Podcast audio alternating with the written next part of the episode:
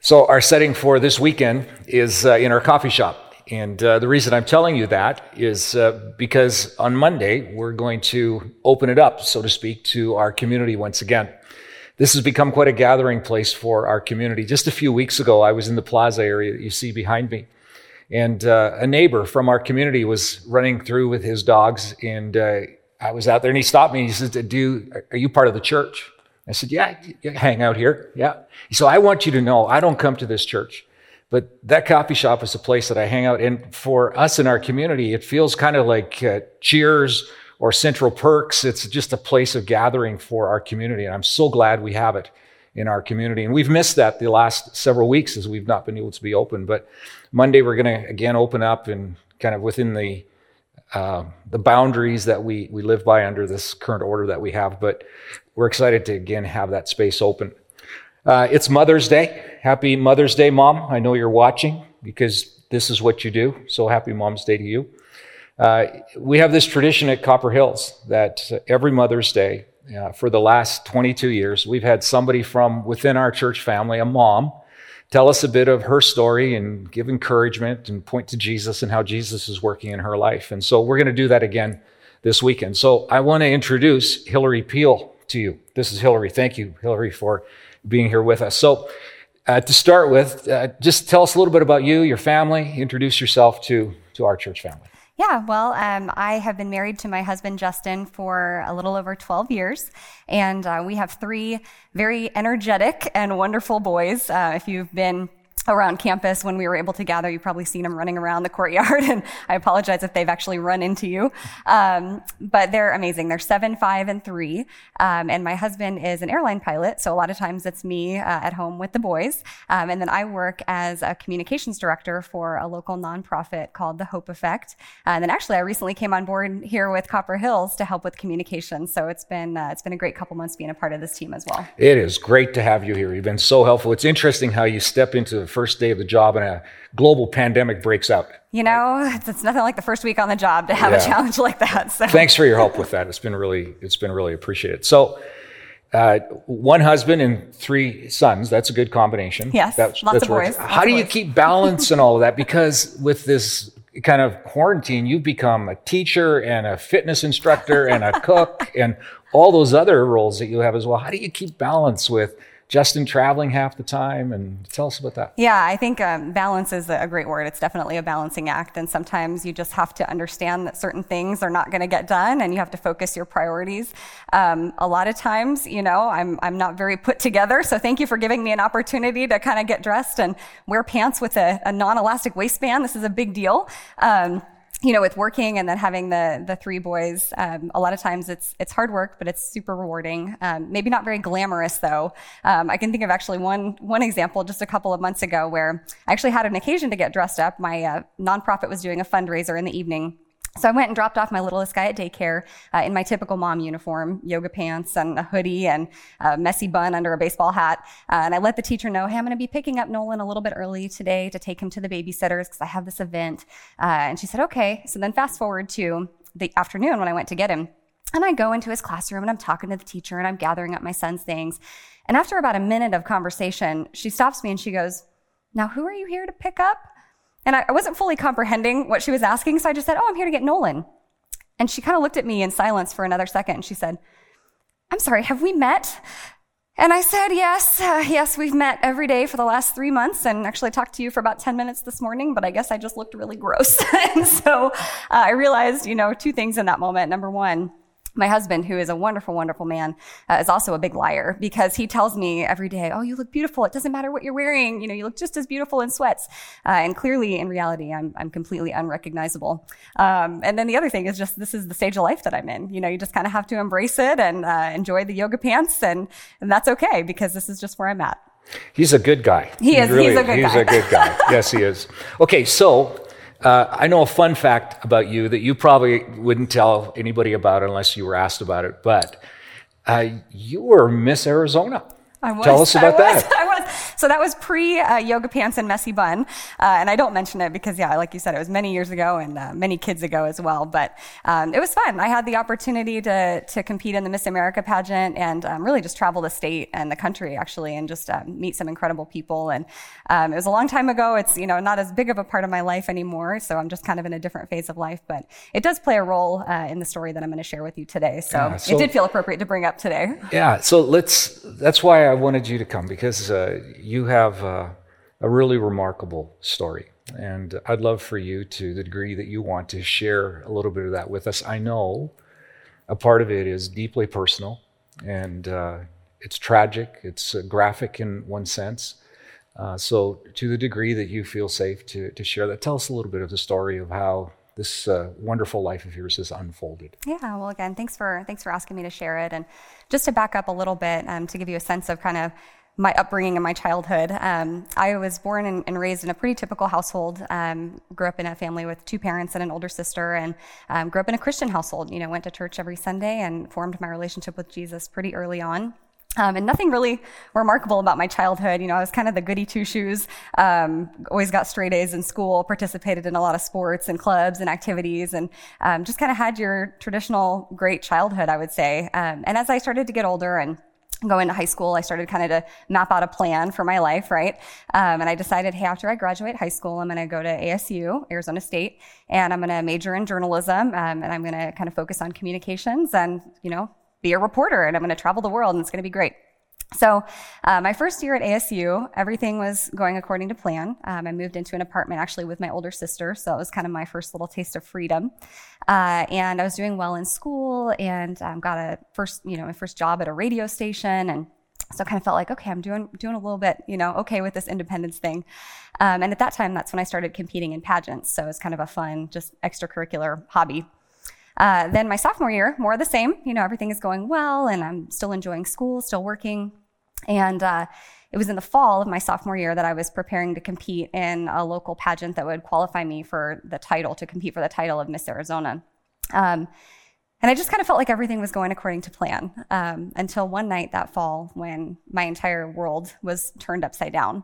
Um, I came home from a night class at ASU and I went to the gym at my apartment complex, um, went back to my apartment and got into the shower. And when I got out of the shower, uh, a man had broken into my apartment and he was waiting for me in the hallway. Uh, I opened the door to the hallway and he surprised me. He threw a towel over my head so I couldn't see his face. And he held the knife to my throat and forced me back into my bedroom and he raped me. And I can easily say that was the most terrifying experience of my entire life. Um, I tried to fight, I tried to get away, and each time he threatened me again. Um, and I really didn't know in that moment am I going to live? Am I going to die? Will I ever see my family again? Um, I, I, had two roommates at the time. Um, I had moved into a different apartment with two friends from high school, and neither of them were home when the man broke in. Uh, but one of them came home during the attack, um, and he threatened her as well if I tried to scream or get help. Um, thankfully, after he was done, he fled the apartment and um, without hurting me any further. And uh, I immediately ran out to tell my roommate what had happened, and she got on the phone and called 911. And I got on my cell phone and uh, called my parents. And uh, the rest of the night, you know, I, I, wish I could say it was a blur, but I remember it in uh, vivid detail. You know, talking to the detectives and talking to the police officers, taking an ambulance to the hospital, getting you know getting evaluated, um, and it was just just the most horrific night of my life. Uh, how the, the aftermath of that, the immediate days and weeks following that, like how do, how do you handle that? How do you deal with the the trauma and no doubt the questioning and and all that? What's the aftermath immediately following? I was devastated. I mean, my entire my entire world was rocked. Um, you know, you always think things like that don't happen to people like me, um, and that you know that was my thought. Is I was I was doing what I was supposed to be doing. I was following my plan. I was in my apartment with the doors and windows locked, and that's supposed to be your safe space. And I thought, how could this happen? How could this happen to me? And then, you know, you're just trying to deal with all these emotions and all these feelings that hit you all at once, and then they continue for a long period of time. You know, the, the first thing was kind of this denial. Like I wanted to, I wanted to just pretend that it didn't happen, you know, and wanted to believe that I had just made the whole thing up. Um, and then the anger, you know, the anger that this man thought that it was okay to do something like this, to just come into my life and um, destroy it and then just walk away without a care in the world. You know, I was so angry at this faceless man because I never saw his face.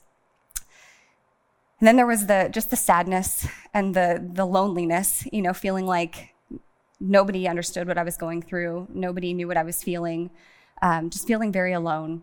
And I'd always considered myself kind of a happy, upbeat person, so it was really it was it was difficult to just feel so lonely and and so isolated. Um, that's another thing, the isolation.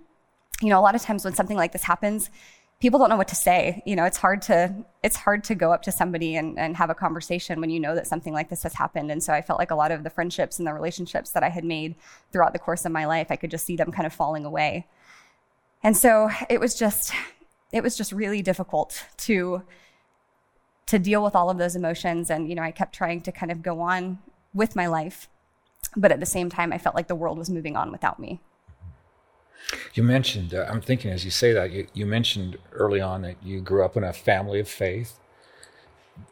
But when something like that happens, faith can run out pretty quickly in that it doesn't answer like why it would happen and you know what role if anything like god could have played in it might have played in it how did how does faith intersect that for you in real kinds of terms when there may not even be answers for it yeah i I don't know how I would have gotten through this without my faith, um, because even even though I had that as the foundation, it was still extremely difficult. Um, but somehow I knew I knew in that moment that I had a choice. You know, it would have been really easy to be mad at God and say, "Why, God? Why did this happen to me? How could you let this happen to me?" And it would have been really easy to turn my back on Him. But honestly, I felt like the only thing I could do at that moment was cling to him and cling to Jesus because Jesus was the only thing I had left. Um, and so I, I, made that choice and I, I just continued to just dive into my faith. And as I did, I started to realize some things that, that God had been with me all along throughout this event and that God would still be with me in the future. And, and I say that because looking back in hindsight, I was able to kind of identify some places where God showed up that in the moment as I was living it, I didn't even realize it.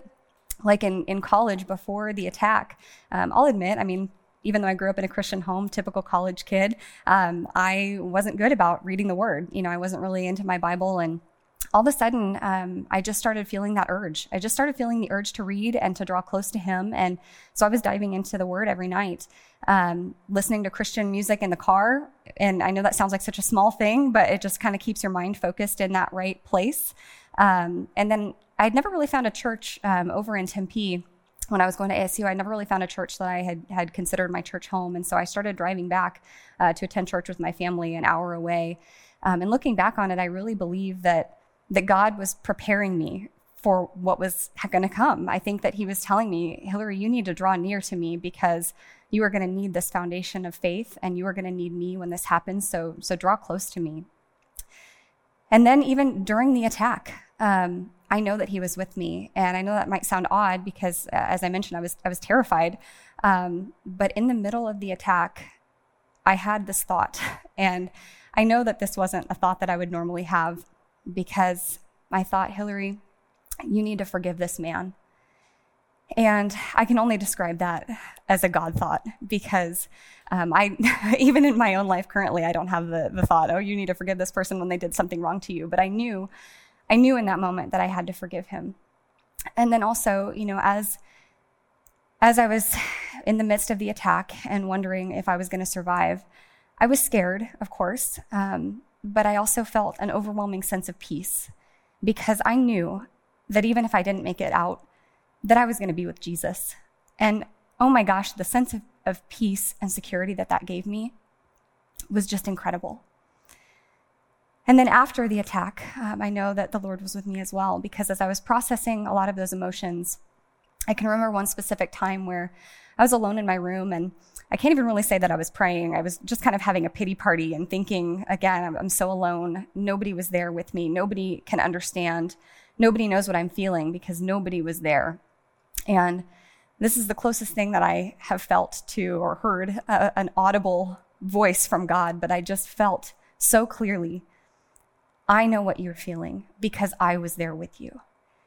And in the middle of my, you know, my pity party and my tears, the biggest smile just came over my face because in that moment I knew, I knew without a shadow of the doubt that the Lord was with me and He would always be with me, no matter what. Okay. Uh, I'm kind of stuck on the forgiveness thing that you, you said. How does that happen? Does that just all at once? It's it's forgiven, and you just you can't forget the thing. Right. Like it, it comes back. I'm I'm sure.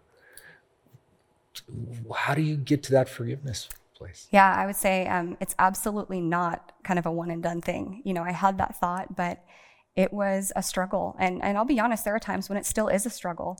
Um, my attacker was never caught. And so I still don't really have a face or a name. Um, I don't have any justice. You know, it just kind of feels unresolved. Um, but I've had to learn how to forgive, even though there've been no, there's been no justice, there's been no consequence, um, there's been no opportunity to interact with him, and that's where I really have to rely on Jesus because Jesus says, "Forgive as I forgave you," and people often ask me, you know, well, does that mean you don't want him to go to jail? You know, do you think that he he should just kind of go free? And I said, absolutely not. Um, forgiving is not the same as forgetting, and forgiving doesn't mean that there aren't consequences to your actions. Um, but if I had the opportunity to speak to him and to address him directly, I would. I would want him to know that I forgive him. Because what if, what if I'm the only interaction that he has with a follower of Christ? And what if I approach him with anger and hatred and bitterness? And that's, that's what he sees of Jesus. That's not what I would want. I would want him to see the grace and the forgiveness and the love. And so I think there's definitely, you know, there's a balance. There's there's forgiving somebody, but then there's also wanting him to pay the price for for what he did. Um, but it is a struggle. You know, I'm not going to say that it's easy. Um, and it, you know, it happened 15 years ago, and and I still have moments where I'm still angry. Um, but I know that I have to lean on Jesus for that you know, it's not uncommon for any of us to ask the why question of, of God, right? And I'm sure that there have been your moments where you've done that as well. And oftentimes you'll hear the the answer to that, well, God has an ultimate purpose to it, and I don't need to know the purpose. And there's some truth to that as well. But it seems to me, I mean, if I'm right, um, sometimes God's purpose isn't in getting an answer to why that happened, but there are just lessons through the course of it that we learn that I don't know if he wants to teach us those lessons or it's just something that we learn as we go. What would you say you've learned about his character, about who he is, or how this has impacted your journey with him because of the kind of the restful faith in him? Yeah. Well, I'd say first and foremost, you, you can't do life without him. You know, I, I loved what we were talking about just last week, where you have to invite Jesus to be a part of your life intentionally every single day because you don't know what life is going to bring, but it's certainly better when you're living it with him. And I've just learned he's so he's so loving. He will never abandon you and he will never ever let you down. Um, and then you kind of talked about he has a purpose. You know, there's there's kind of a cliche saying that everything happens for a reason, and I think that gets that gets a little challenging when you start to really look at it and say, okay, well, did God want this to happen? Did God make this happen? Um, and I would say, no, that's not what I believe. I don't believe God wanted this to happen. I don't think He likes to see any of His children in pain. Um, but I know we live in a fallen world, and sometimes things happen because people make bad decisions and people sin, and sometimes bad things just happen. Um, but I also know that God can use all things for the good of those who love Him. And that doesn't mean that He makes all things happen, but He can turn around what was meant for evil and He can use it for His glory. Um, one of the stories that I've always loved in the Bible is the book of Esther. You know, and Esther was um, somebody that came from a, a broken and, and hurting background. You know, she was an orphan and she was kind of adopted by her cousin. And through really no actions of her own, she became queen of her kingdom. Um, and an advisor to the king kind of wanted to kill all the Jews, and Esther was a Jew, as was her cousin. And uh, her cousin came to her and said, "Hey, you need to do something. You're the queen. You you can help." Uh, and she at first was a little hesitant, probably a little scared. You know, I mean, that's a big that's a big deal. Um, but her cousin said, "No, you know, what if God put you here for a reason? What if He had a plan and a purpose?" And he said in Esther 4:14, which is kind of one of my favorite verses. And who knows but that you've come to royal position for such a time as this. You know, Esther had no idea why she was made queen. You know, she was just kind of a nobody. Um, but what if, what if God had a plan and a purpose and he put her right in that spot so that she could be there in that moment to save her people? And you know, in my story, um, it comes it comes a little differently, um, and something maybe people feel is a little bit frivolous, but it comes from the pageant. Um, so four days after the attack, um, I competed in the local pageant that I had been preparing to compete in. And looking back, that seems kind of a, a, little silly and a little nutty, and um, but it was a conscious decision. It was a conscious decision to say, "My God is bigger than this man, and my God is bigger than what just happened to me. And I don't want to let this man hold any more power over my life than he already has. And it wasn't like I magically recovered in four days, but it was kind of a statement to say, I'm going to move forward somehow. I don't know how, but I will. And uh, I won that pageant, and I, I, I, truly believe that it was because of the grace of God. And um, after that, I decided to make rape awareness and recovery my personal community service platform, um, kind of a project that all the contestants have to have. And so I started speaking about my experience and started spreading the word. And um, the following year, I won the title of Miss Arizona. And again, that might seem might seem kind of frivolous and shallow, but what it did is it opened up doors. God opened up doors for me to go around the country and the state and speak to everybody who would listen and share my story, which is really the story of what Jesus did in my life. So I was able to go into places that you might not be able to otherwise.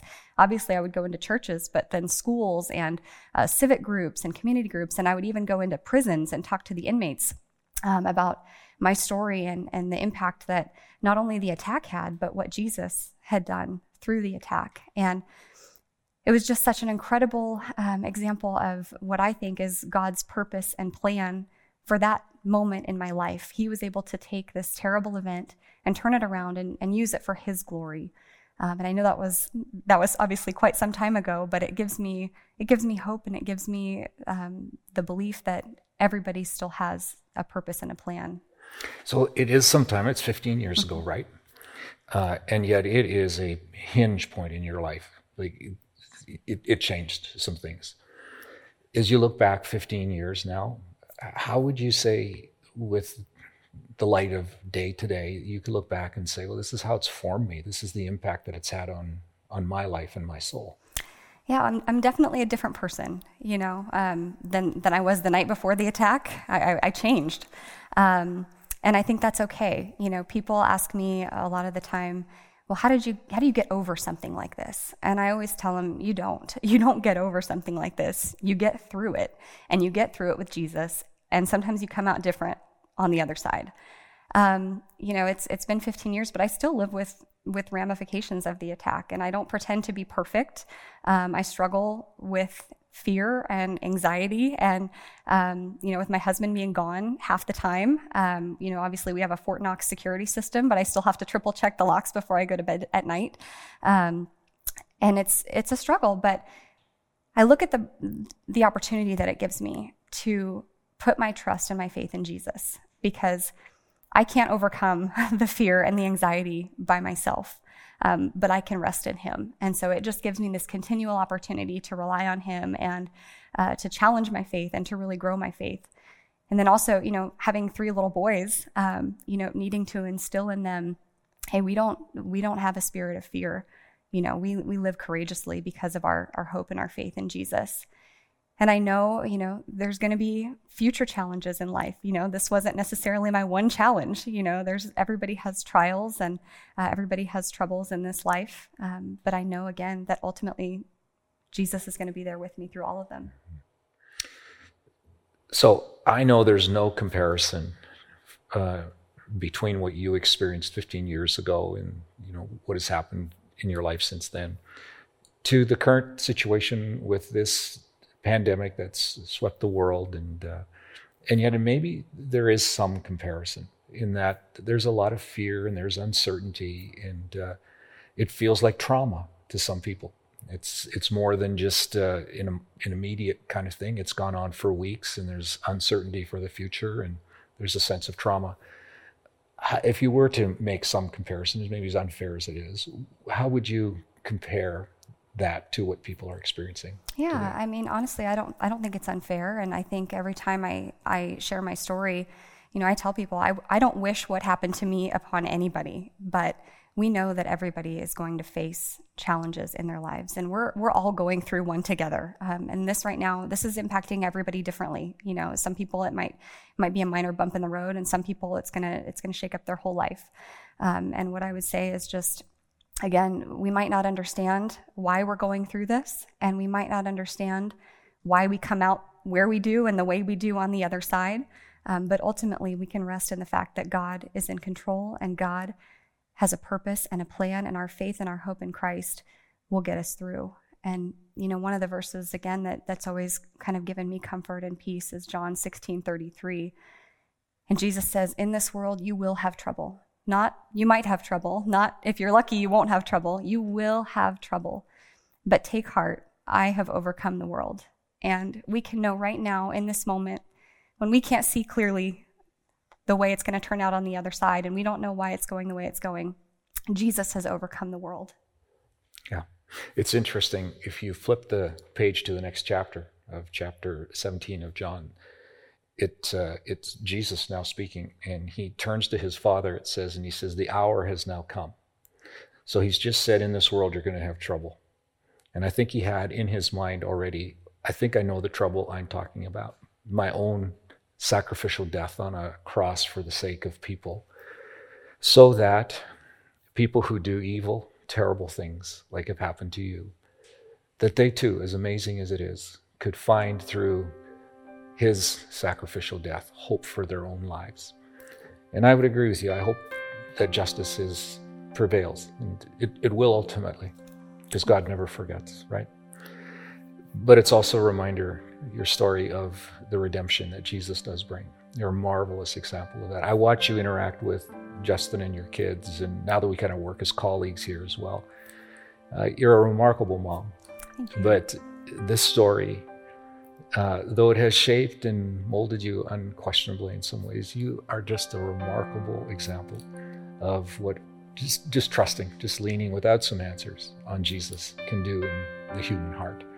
And so thank you for like telling your story. It's deeply personal. Appreciate that you would share that with us in this way. Thank you. And uh, have a great Mother's Day. Thank you so much. Yeah.